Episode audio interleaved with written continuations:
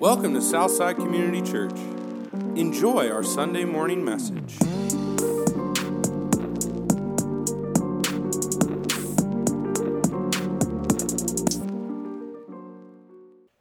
All right, we got two more weeks to wrap up the book of Ephesians, this week and next. And Ephesians is a, is a letter that was written by a missionary in the Bible named Paul. Uh, it was written to the, uh, the church in Ephesus, a small cluster, a small gathering of people who were learning how to follow Jesus together. in his very instructional book. And we've been going through this book since last February, on and off.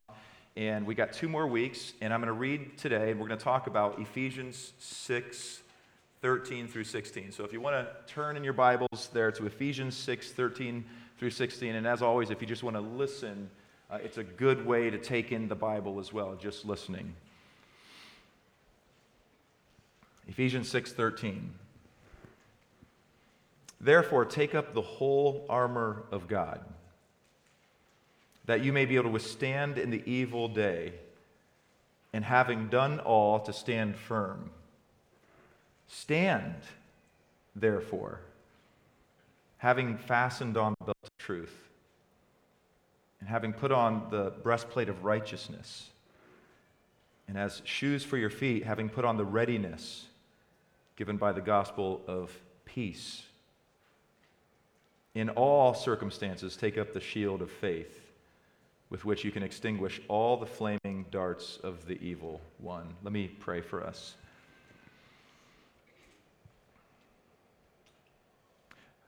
Father, we understand that spiritual truth, apart from the Holy Spirit living in us, interpreting and explaining spiritual truth through Scripture, sounds like nonsense. It sounds naive. It sounds foolish. But when the Holy Spirit is helping us look into the words of Scripture, He also helps us understand. He helps, helps us to take these truths that we're learning and apply them to our lives. In other words, when you're helping us, we see the wisdom of Scripture. And so I pray that you would give us eyes to see and ears to hear what's true through your word, through the power of your spirit with us. In Jesus' name, amen. First thing I want to talk about in that in verse 13 is what does evil day mean? Again, it feels like an ominous, dark, mysterious term. What exactly does that mean, evil day? Well, I put a quote in your bulletin. You can follow along if you'd like. It's a quote by Abraham Kuruvilla from a book called Ephesians, a Theological Commentary for Preachers, which basically means helping preachers preach this good. Without this book, I, I wouldn't be nearly as informed as I am by reading it. So, what does evil day mean? Here's his quote The context suggests a warfare that is ongoing, a spiritual warfare for our souls, not one that is yet to come. The evil day may therefore refer to a present reality marked by specific times of, scary word here, satanic attack that come with extraordinary force and when the temptation to yield is particularly strong. What we learn through Scripture and what we learn through life experience is that temptations come in varying intensities. Sometimes it feels like we're being tempted to step outside of God's way for us. Sometimes it feels like the intensity is 100%. The dial's turned all the way up, and it's really, really difficult to overcome that temptation. And then sometimes the temptation is just a, just a gentle humming just beneath the surface. Maybe it's 5% tempted. And what the spiritual armor does for us is help us when that temptation feels like it's at 100%. Unfortunately for us, the, it's not at always at 100% intensity. It, it, it varies and dips and wanes and rises. But the spiritual armor is, is made, is given to us to help us resist when temptation is the strongest. To resist always, but especially when it's at its greatest intensity. Much of the Christian life is about denying ourselves from carrying out desires that we know that are destructive to us and, and to loved ones. That's, that's essentially what it means to be a disciple of Jesus. I mean, he modeled it his whole life, all the way through his death. And the challenge for us is when these temptations are at their peak intensity to stand firm against them. Knowing that if we're able to resist that temptation when it is at 100%, for just that brief stretch of time, that at the other side of that, God Himself will personally re strengthen us spiritually in new ways for the next round. And I want to give you a couple examples in Scripture for you to reflect on where we see that God helps us through temptation, and He also helps by strengthening us on the other side of temptation. We're going to look at this really quickly. Again, these are in your notes, and you can write them in the margins of your Bible if you don't have a bulletin. But these are ways that God helps us through temptation and strengthens us after we resist particularly intense moments of temptation. The first scripture for this for surviving and standing in this evil day that Paul is talking about is 1 Corinthians 10:13.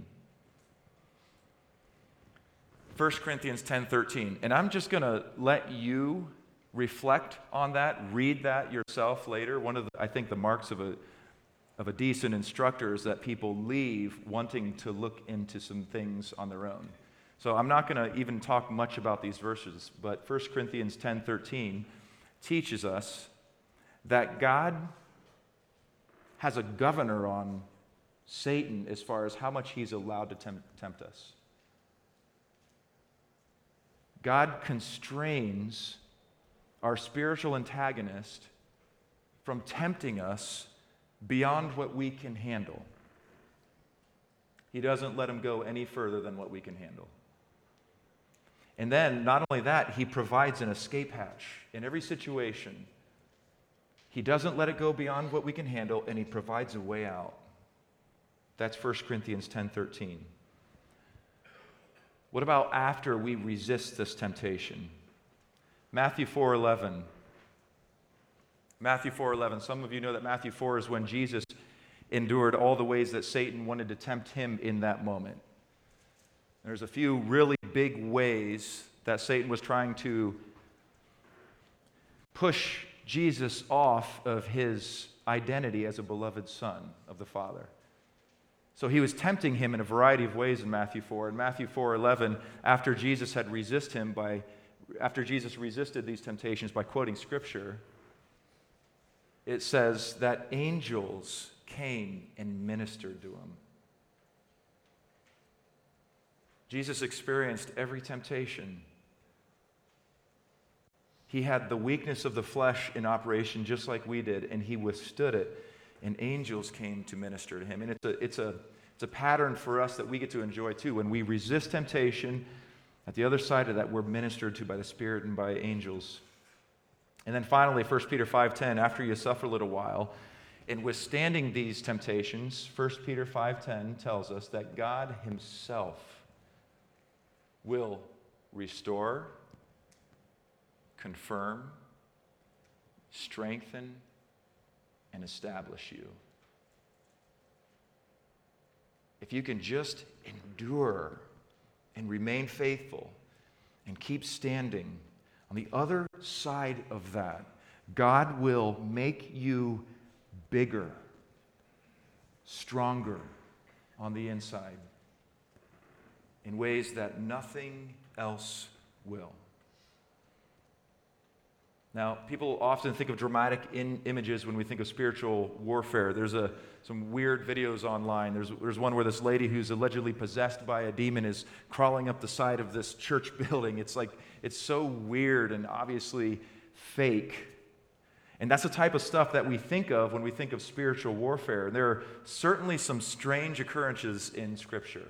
I mean, Scripture does give us an allowance for that, but most spiritual warfare is ordinary rather than extraordinary. And what we find is that resisting temptation is our front line strategy in the war against evil, which is why Jesus taught us to pray, lead us not into temptation, but deliver us from evil. Resisting temptation puts you on the front lines of the war against this present darkness. And the armor that God provides, that we're going to talk about this morning, is meant to help us resist the evil that is temptation. So start looking at these pieces. Verse 14 Stand therefore, having fastened on the belt of truth this means that we are to anchor ourselves in the reality of what God says is true in Scripture. Believing Him against all odds, believing Him against all apparent contradictions around us, anchoring ourselves in the reality of the kingdom. And this means we have to become very familiar with what God says is true.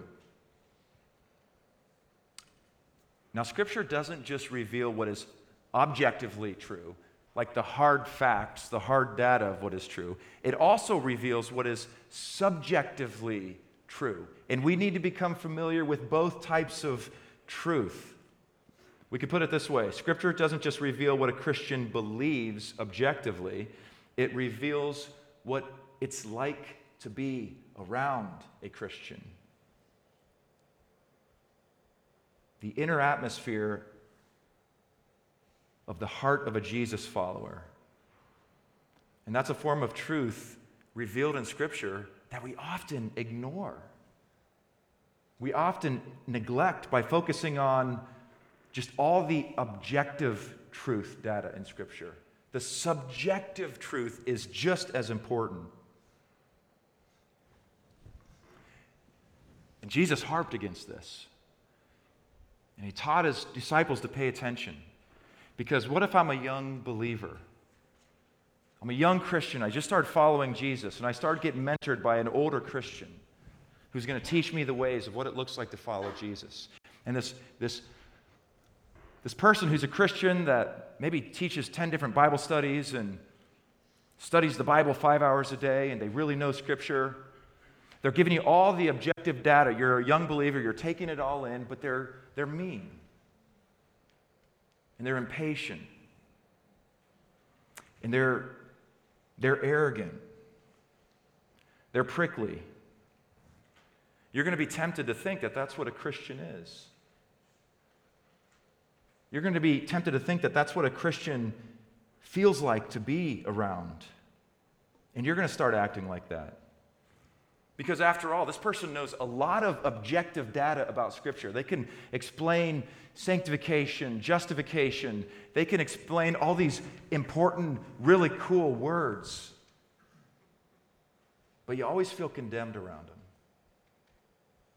See, they understand the objective data of Scripture without understanding the subjective truths that we are to embody, the spirit of the, of the truth, the spirit of fruit that is in us functioning in us as we relate to one another. I think this is actually a real problem for the church in America. It's a real issue when we stuff our heads with knowledge and our hearts are left untouched by that same knowledge. If you are immersed in the truth of Scripture, you recognize that people who have been made new through genuine faith in Christ are kind, Subjectively, they're gentle. They're tenderhearted if we believe Jesus, if we believe Paul. They're not preoccupied with impressing others. They're gracious. They're not manipulative. They're not dropping humble brags every other sentence. They're not wallowing in self pity. They're someone who is made much alive in Christ and joyful about it in an unforced, not over the top way. They're easy to be around. You don't feel condemned. You don't feel judged. You don't feel examined when you're around them. That's the subjective truth of the power of the Spirit revealed in Scripture. But you have to really familiarize yourself with Scripture to see that and to understand that. When the world around you constantly tells you that what will really make you more happy and fulfilled is more ambition, more power, more prestige, you'll begin to, dis- to spot the destructiveness of that lie in Scripture.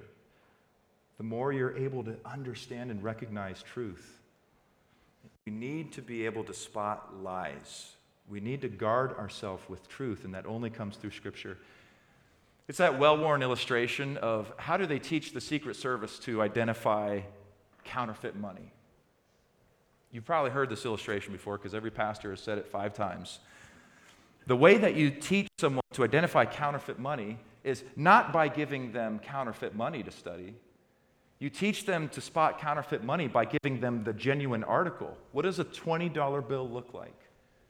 And you're going to spend 100 hours examining this $20 bill so that when someone puts a counterfeit in front of you, you recognize that this isn't true. This isn't right. This isn't real. This is counterfeit. It's the same way we recognize counterfeit truth by fixing our gaze and by studying and becoming serious and committed students of Scripture so that we can spot the lies. The application for this is there's multiple ways you can engage with Scripture. You can listen to it, you can memorize it, you can write it on a card and reflect on specific verses that stand out to you. You can read it a little bit at a time or a lot at a time. You can use the New Living Translation. You know, if you're, if you're not familiar with the story of Scripture and you just want to get familiarized with what's the Bible about, and I just need to understand it, you're not doing it specifically to study and to, you know, microscopically where you're looking at one small little verse and trying to understand what does the original you know, language say precisely exactly in this little you're just trying to get the big picture of it. You're just you're new to it. You can use like the new living translation. You can use the message. We're not weird about that stuff at southside. In fact this is a this is um, just an aside. But one of the ways you can it's, it's a helpful thing to think about when you're trying to spot like legalism people get who get caught up on minor strange things Nitpicking minor details is always rooted in pride. Always. When you are nitpicking minor little things, it's it's a spot, it's a tell. If I'm talking with you and you're like looking at me condescendingly because I said someone could read the NLT, that's a tell. You've got some spiritual arrogance, that's all. We can deal with that. We're not weird about stuff like that at Southside, and we won't be. So, Yes, we use the ESV. That's what I teach from. I like it. It's a comfortable, but also very um, accurate in a lot of ways translation. But we're not, we're not weird about it. Just pick a Bible that you feel good about and get the story of Jesus and who he is. The more immersed you are in the Bible, the more you'll begin to recognize what's true and what isn't. Let's keep walking through the passage and having put on the breastplate of righteousness. Now, one way to think about righteousness is that it's the moral goodness of God. It's the beauty of God's moral goodness. That's how I have it here. And when we receive Christ through faith, one of the gifts we get, get is his righteousness. His moral goodness is here's an old word, and you're going to put your thinking caps on for a minute here. It's imputed.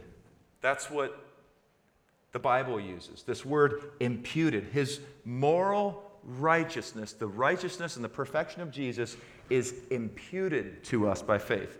Now, before you nod off and fell asleep, this is really, this is actually really important, and I'm not just, I'm not just using that word because it's a, it's a weird word. It's helpful for us. So if you can, if you can get this down, whether you're 12 or you're 70, this will save you a lot of headaches if you understand this concept. Let's go to where I got this word. If you're following along the bulletin, it's in there. It's Romans 4 20 through 24. This is the King James Version. Right? The King James Version gets a lot right, and it screws some things up terribly too. So it does a lot of really, really good things, but just like any translation, it is flawed. It's hard for some people to hear that, but that is true. This is the King James Version. This is something that it really gets right.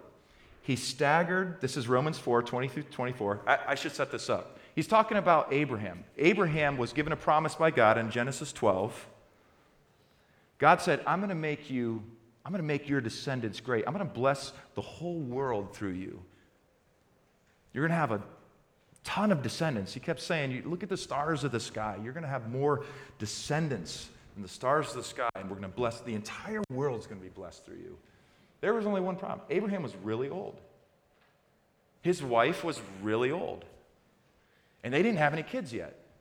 And here God is coming to say to him, Hey, you're, you're going to have a ton of, you're going to have a huge family. It's going to cover the whole earth. Whole earth is going to be blessed through your descendants. I'm really old. My wife is really old. We don't have any kids. We're past, you know. Actually, the Bible says um, Abraham was as good as dead. Abraham was as good as dead, and here God is telling him he's going to have kids. And guess what? He believed God. Against all odds, against what would be a normal circumstance for someone to have children, Abraham said, Okay, I believe you. And God gave him righteousness because of it. So here's that's the backdrop to Paul's explanation of this in Romans 4. I'll just read Romans 4 20 through 24. Again, we're learning what imputed means. So, Abraham, he staggered not at the promise of God through unbelief, but was strong in faith, giving glory to God, and being fully persuaded that what he had promised, what God had promised, God was also able to perform. And therefore, because of that, because he had faith that God could do what he said he would do, therefore it was imputed to him for righteousness. Now, it was not written for his sake alone that it was imputed to him. He's about to say, this is relevant for you too, but for us also, to whom it shall be imputed if we believe on him that raised up Jesus our Lord from the dead. The word that the ESV uses there is it was counted to him as righteousness. It was counted to us as righteousness through faith in Jesus. The NIV said it was credited to him instead of imputed. And it's credited to us as righteousness. So, in the same way, when we put our faith in Jesus, that Abraham put his faith in God, we receive credit for Jesus' righteousness. His righteousness is imputed to us. Imagine you're finishing up your school year and you're, you have your last exam. You have senioritis. I started getting senioritis in seventh grade. but you have senioritis, you go into your classroom, your teacher's retiring. She's like checking out as well. And she's like, you know what? I'm in a really good mood today. And I know that some of you didn't test, you didn't study for this final exam. I know you didn't. And I know some of you, a couple of you studied many, many, many hours. And I'm going to give a gift to everyone in this classroom. We're going to take this final exam and then I'm going to grade them.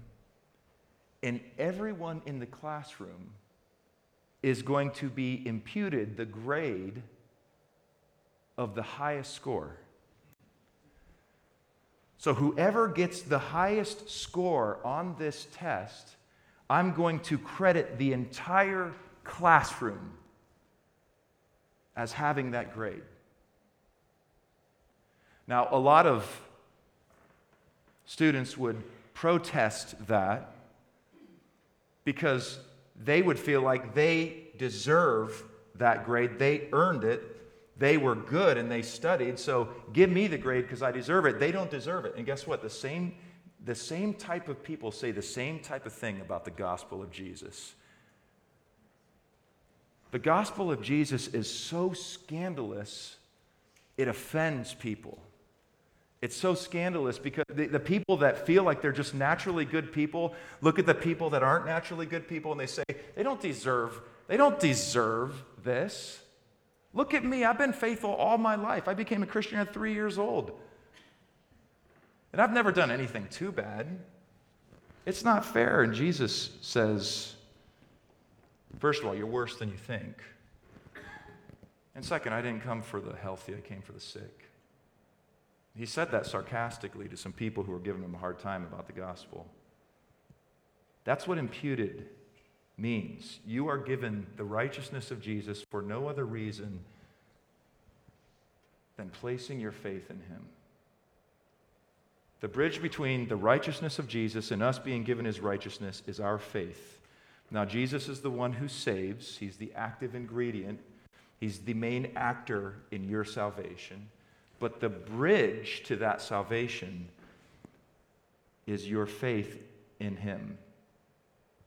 And when we put our faith in Christ, God looks at us and He sees the righteousness of Jesus. That was the great exchange at the cross.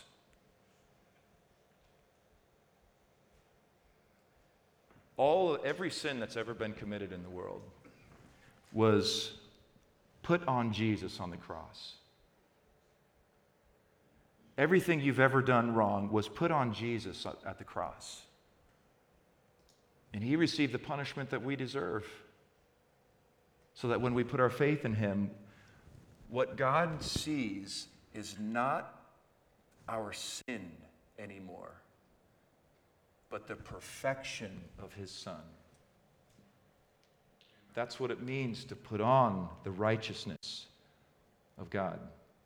And here's a couple verses that are helpful. They're in your bulletin again for it's Romans 5:19 for as by the one man's disobedience the right the many were made sinners so by the one man's obedience the many will be made righteous. The one man's obedient disobedience Adam brought sin into the world. Now everyone's disobedient. So by the one man's obedience Jesus who lived the perfect life the many will be made righteous because he died for your sins.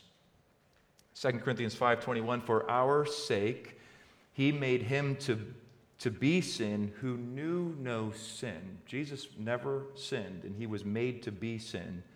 Why? So that in him we might become the righteousness of God. That's what it means to put on the breastplate of righteousness. And how does that defend us against spiritual attack? Because Satan is literally named an accuser in Scripture in Scripture. That's what his name is. That's what Scripture calls him. And he's going to spend the rest of your life attacking your standing as a beloved and righteous child of God. He'll try to convince you that you're a loser. He'll try to convince you that you're not worthy of his love. Look at your sin. Look how you keep screwing up. You're hopeless. And you can say, if we're up to my righteousness apart from Christ, you'd be right but I've been given the righteousness of God. And the more you understand that, the more you start living out of that reality, and you start not only being righteous from the inside out, you start acting that way. That's another word, that's impart. We're imputed, given our new identity as righteousness of God, imparted. Now we begin to live out of that identity. But the first thing is you got to understand the imputed part. All right, you can take your thinking caps off. Verse 15. And as shoes for your feet, having put on the readiness given by the gospel of peace. The gospel of peace. Have you ever thought about that? The wake that you leave behind? What it's like to be around you? The potential of the gospel is that we become carriers of peace everywhere we go. Jesus said in John 14, 27, Peace I leave with you, my peace I give to you. We are people who embody the peace of Jesus. And we are people who carry the message and are ready to carry the message to everyone who will listen of how they too can have peace between themselves and God and pe- between themselves and others. Peace. After you enter a conversation, do things calm down or do things get more heated? Are you contributing godly, heavenly peace? Godly wisdom is peaceable by nature. That's what James tells us. When you walk into a room, does, does it feel a little lighter? Or you just come in really intense and make things more intense and stir up arguments? And what wake do you leave behind? What type of person are you? That'll tell you a lot about what you believe about Jesus and the gospel. Verse 16, in all circumstances, take up the shield of faith with which you can extinguish all the flaming darts of the evil one. I think this is your only fill in the blank today. Faith, here's one simple definition resting into what God says is true.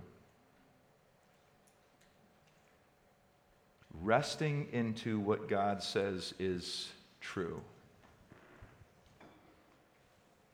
I think it's Isaiah 7 9, maybe, that says, If you are not firm in faith, you will not be firm at all. You ever meet a Christian or a human being who just all over the place, extreme highs and extreme lows? If you're not firm in the faith, you will not be firm at all. So, having faith where, that enables you to resist these flaming darts that Satan is lobbing at you is one of the more important aspects of the armor that God gives us. Now, we need all of it, but this is a big one. God actually says, apart from faith, you can't please me. It's impossible to please me apart from faith. So, what I want to end with is I want to give you one example of how you can use faith in God to protect yourself from the flaming darts that the evil one is lobbing at you. Just, the Bible's full of stuff like this. But here's one helpful verse that helps you across multiple fronts of attacks. It's Psalm 84:11. This would be one that's worth memorizing. Psalm 84:11. For the Lord God is a sun and shield. The Lord bestows favor and honor. No good thing does he withhold from those who walk uprightly. Walking uprightly happens after you've been imputed, you receive the righteousness of God, and the more you understand that you are a beloved child, the more you act like that, the more you act righteously. The Lord God is a sun and shield. The Lord bestows favor and honor. No good thing does he withhold from those who walk uprightly. So, how does this help us resist temptation? How does this protect us? Just this one little verse when Satan's lobbing darts. First, when Satan tempts me to believe that God is leaving me to figure my, out my own life all on my own. When you believe that God's disinterested in your life, it's a flaming dart, it's a temptation. When you believe that God doesn't care about your life, He's not going to give you guidance, He's not going to give you insight, He's not going to give you a wise and loving heart. You're just going to keep making stupid decisions. You're not going to have any direction as to what path to take. You're, you're just here to figure it out on your own. You've got no help from God. That's a lie. That's a flaming dart. And this verse says, I can have faith that God is like a sun In the ancient world, the sun and the light represented insight, knowledge, wisdom, guidance. So I don't have to believe that God is leaving me all on my own to figure out my life because He's like a sun. He guides and He directs and He gives me a brighter and wider perspective of what's happening in the world. In the dark, I can just barely see what's right in front of me. But when the light is on, when the sun is out, I can see for miles. That's what godly wisdom does. That's what guidance from the Spirit does. And sometimes, yes, He just guides the next step on the path, but you will never be left without guidance. Flaming dart number two that this passage addresses when Satan tempts me to believe that I'm exposed to all of my enemies' harmful attacks against me. I'm just an, I'm, it's open season. I've got no protection. My enemies can do whatever they want to me. This verse reminds us that God is my shield, God is my protector. If God doesn't want you harming me, I'm untouchable. No weapon formed against me will prosper, Scripture says. And if God allows you to harm me, it'll be for my good. In the worst case scenario, you kill me, I'm with Jesus. You can't touch me. I live with a shield. God, you have to get through him. And he won't allow you to do anything he doesn't want to happen to me. Flaming dart number three when Satan tempts me to believe that I have to make a name for myself in this world, I have to have ambition. I have to, you know, whatever it looks like for you to climb the ladder, to be known, to be famous or powerful or whatever it is, to walk into a room and have people like, wow, look, look who's here. Like, you don't need to worry about that. You don't need to honor yourself in other people. You don't need to promote yourself to other people because someone else will do that for you. This passage says that I can have faith that God will bestow favor and honor on me in His time and in His way. It's not bad to want to be honored. but let God do it. And someday, in some way, He will honor you publicly. That's a promise. So you don't have to wear yourself out with ambition trying to make a name for yourself. You can trust that Jesus will, in His time, in His way. And finally, the last flaming dart is when Satan tempts me to believe that good things just don't really happen to me, that I'm destined to live a life of blah. My life is never really going to be that good. This is a, this is, this is a flaming dart from Satan. My life is never really going to be that good. I'm not really ever going to get to do things that I want to do. My life feels colorless, feels black and white, feels gray. There's never going to be any adventure. I'm not going to have anything that I want. I'm just kind of taking a vow of poverty and sucking it up through life, and one day I'll get a golden crown.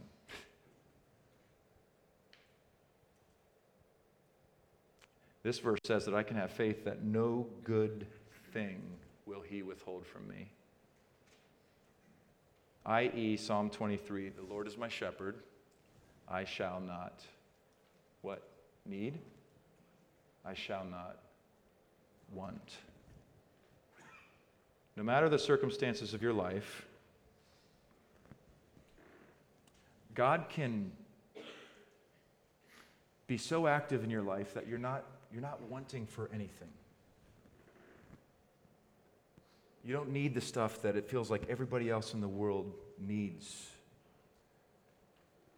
You're content and joyful and happy exactly as your life is, and God will continue to give you good things so you can rest from striving. You can rest from fighting for those things and trust that God will give it to you. Our spiritual antagonist is constantly lobbing these fiery darts at us, and our responsibility is to shield ourselves from these darts by resting into what God says is true in Scripture. That's the shield of faith. This was a lot. I understand that. This was a lot. So if you, you might need to listen to this another time or two to kind of really absorb it. I don't usually like covering that much territory. Um, but if you need to listen to it, I want to remind you that we have a podcast. You can search for Southside Worcester. Listen to it slowly. I often do that with teachings where I'll just pause it and write some notes down and think about that for a while and then come back to it and listen to the next section. That might be helpful with something like this. I apologize that there's so much to it, but I want, to get us, I want us to get through Ephesians um, by next week. So. Thank you for listening. Check out our website at southsideworcester.com.